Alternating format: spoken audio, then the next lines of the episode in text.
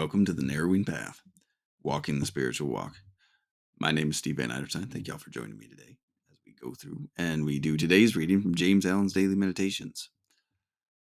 And we're going to be doing July 8th, of course, because it's the 8th of July, but it has been a power packed first seven episodes of this month. If I would encourage you to go check them all out if you haven't. All of them uh, so far for July have just been um, substantial. Like have had extremely impactful messages, have very relevant, very um, almost back to basics type stuff. Oh, and, and a lot of encouragement and a lot of promise and a lot of um, a lot of things to work or er, to look forward to after doing this work. So I encourage you go check out the first seven seven episodes of July or check out everything. Um, if you'd like to binge watch a couple episodes, it'll be great. So um, this will this will be fresh to you and fresh to me, meaning this will be the first time I hear it on this podcast right with you. So you'll get my genuine response, reactions, observations, and what I relate to about the reading. So here we go. This is James Allen's daily meditation for July 8th. Man will be free when he is freed from self. All outward oppression is but the shadow and effect of the real oppression within. For ages, the oppressed have cried for liberty, and thousands man made statues have failed to give it to them. Hmm. They can give it only to themselves. They shall find it only in obedience to the divine statutes which are inscribed upon their hearts. Let them resort to the inward freedom, and the shadow of oppression shall no more darken the earth. Let men cease to oppress themselves, and no man shall oppress his brother. Men legislate for an outward freedom yet continue to render such freedom impossible of achievement by fostering an inward condition of enslavement. They thus pursue a shadow without and ignore the substance within. All outward forms of bondage and oppression will cease to be when man ceases to be the willing bond slave of passion, error, and ignorance. Freedom is to the free. That is a that's a powerful one today. That uh, that's the that's the truth right here. This is the this is the goal or this is a this is a milestone in anyone's journey of spirituality, isn't it? These are the milestones. And freedom is one of them. That's the amazing part. Freedom is one of those milestones. And we're not talking about the country you live in and the freedom you find given to you, right? Because if your freedom is always based upon what's given to you, you're going to have a bad time. No ifs, ands, or buts about that. If your freedom is contingent upon someone else granting it to you, you will always be enslaved to somebody else. That's the real truth. True freedom, true liberation, true release from bondage is freedom of self. Releasing yourself from your own selfish passions. Uh, how do you end it? Passions error, and ignorance. Ignorance, big one. Passions are a big one too. Um, people think passions are the right thing to be doing, and uh, I'm here to tell you those are the things that'll mess you up the most. So, um,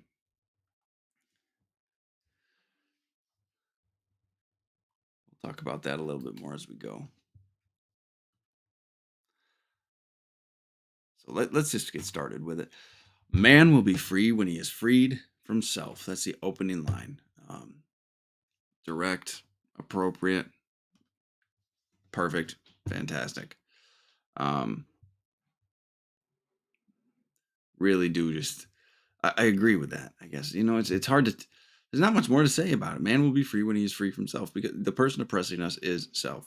The person that's giving us a hard time is self. The person, uh, the entity that is giving us such a problem and causing us such discomfort and causing us such pain and restlessness is ourselves. There's no question about that. So, all outward oppression is but a shadow and effect of the real oppression within. All right? I mean, that's it. If you're feeling oppression without on the outside of you, like somebody is taking things away from you, yeah, always begin to look inside. Always begin to look at yourself. Always begin to say, freedom is mine to have always. So what's going on with me? Because if you are if you are waiting to be granted the ability to be free in your mind from something outside of you to line up correctly, it just it's you're, to have a very long painful life. And that's the unfortunate truth. For ages, the oppressed have cried for liberty, screamed, shouted. we, people have, has been the mantra for many to start revolution and war. And a thousand man made statues have failed to give it to them. Every time we try to do it, every time we try to arrange life to be free for us, um, it doesn't seem to work out does it? It doesn't seem to actually be effective. Because that's not where it originates from. We'll always find fault and it will always it will always find fault because it's always something that's internal and that hasn't been resolved. So we'll find a different way for the um, enslavement, for the um, for everything to actually just manifest differently. For eh, but it'll still be a lack of freedom external to ourselves but it's really coming from inside and we just figured out a different way for us to find it. They can give it only to themselves. They shall find it only in obedience to the divine statutes which are inscribed upon their hearts i love that because it's it's saying everything we need to know really resides within us when we stop and pause and we wait and we listen.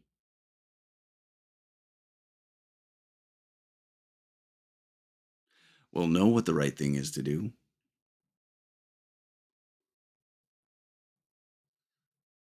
We'll know where the problem lies. We'll know what we're doing and how we're living. This isn't going to get us anywhere and how we have to switch to living a life based on spiritual principles and, and what, what do you call them? Divine statutes.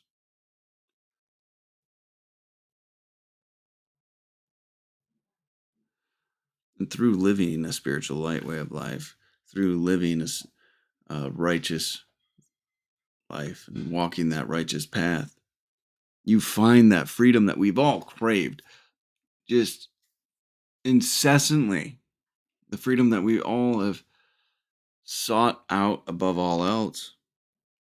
And it's just sitting right in you. It's sitting right in your chest.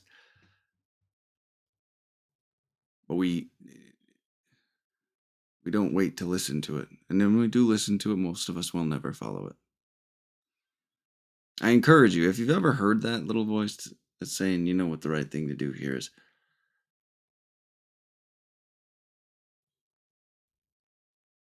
Try listening to it once. See what happens. You might be surprised. He goes on to say, Let them resort to the inward freedom and the shadow. Let them resort to the inward freedom, and the shadow of oppression shall no, shall no more darken the earth. Suddenly, when you do this work on yourself, when you change your perspective, when you actually go through and take a look at what's actually limiting you and you change it and you start coming from a place of love, suddenly the world opens up and you're, you're sitting in the same chair you were before, and the, the life is fantastic. And the only thing that's changed is your perspective. The world is still the world, and the world will continue to be the world. You know, life gets lifey, as they say in the recovery community. Just because we get sober or, you know, we're acting differently or we stopped a behavior doesn't mean the world's going to, like, life's going to go exactly how we want it to go right? But when we live this way of life, we can allow humans to be humans, the world to be the world, the universe to be the universe, and we need not be concerned. We can simply do the next right thing and not be disappointed because the world didn't turn out how we thought it should or what we wanted it to be. The freedom relies, or the freedom resides within yourself. Let men cease to oppress themselves, and no man shall oppress his brother. A lot of these things, a lot of the enslavement, a lot of the pain inflicted, harm done to each other is done out of selfish desire, self centered desire, egotistical arrogance, self pity.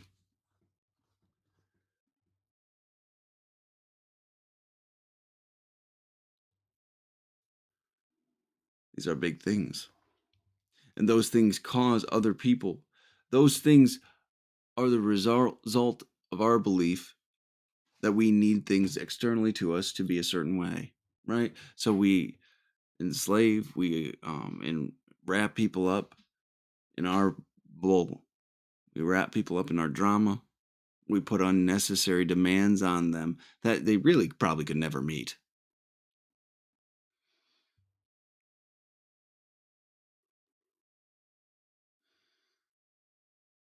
And then therefore we're crossing into someone else's liberty and rights because we think it's best.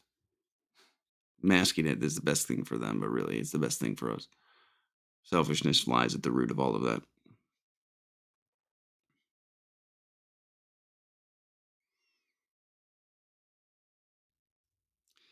I like this part too. Men legislate for an outward freedom, yet continue to render such freedom impossible of achievement by fostering an inward condition of enslavement.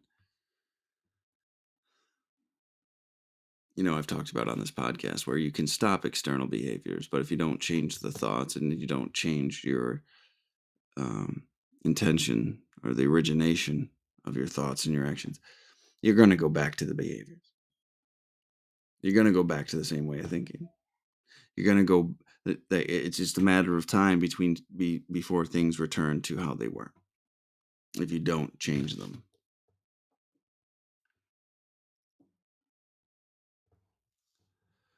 So here's what he that's what he's talking about here. We try to legislate outward freedom but we still cling to the inward enslavement. And it never works. Every revolution that happens tells you it doesn't work Every civil war that happens tells you it doesn't work. Every sense of every time every imperialistic action taken tells you it doesn't work.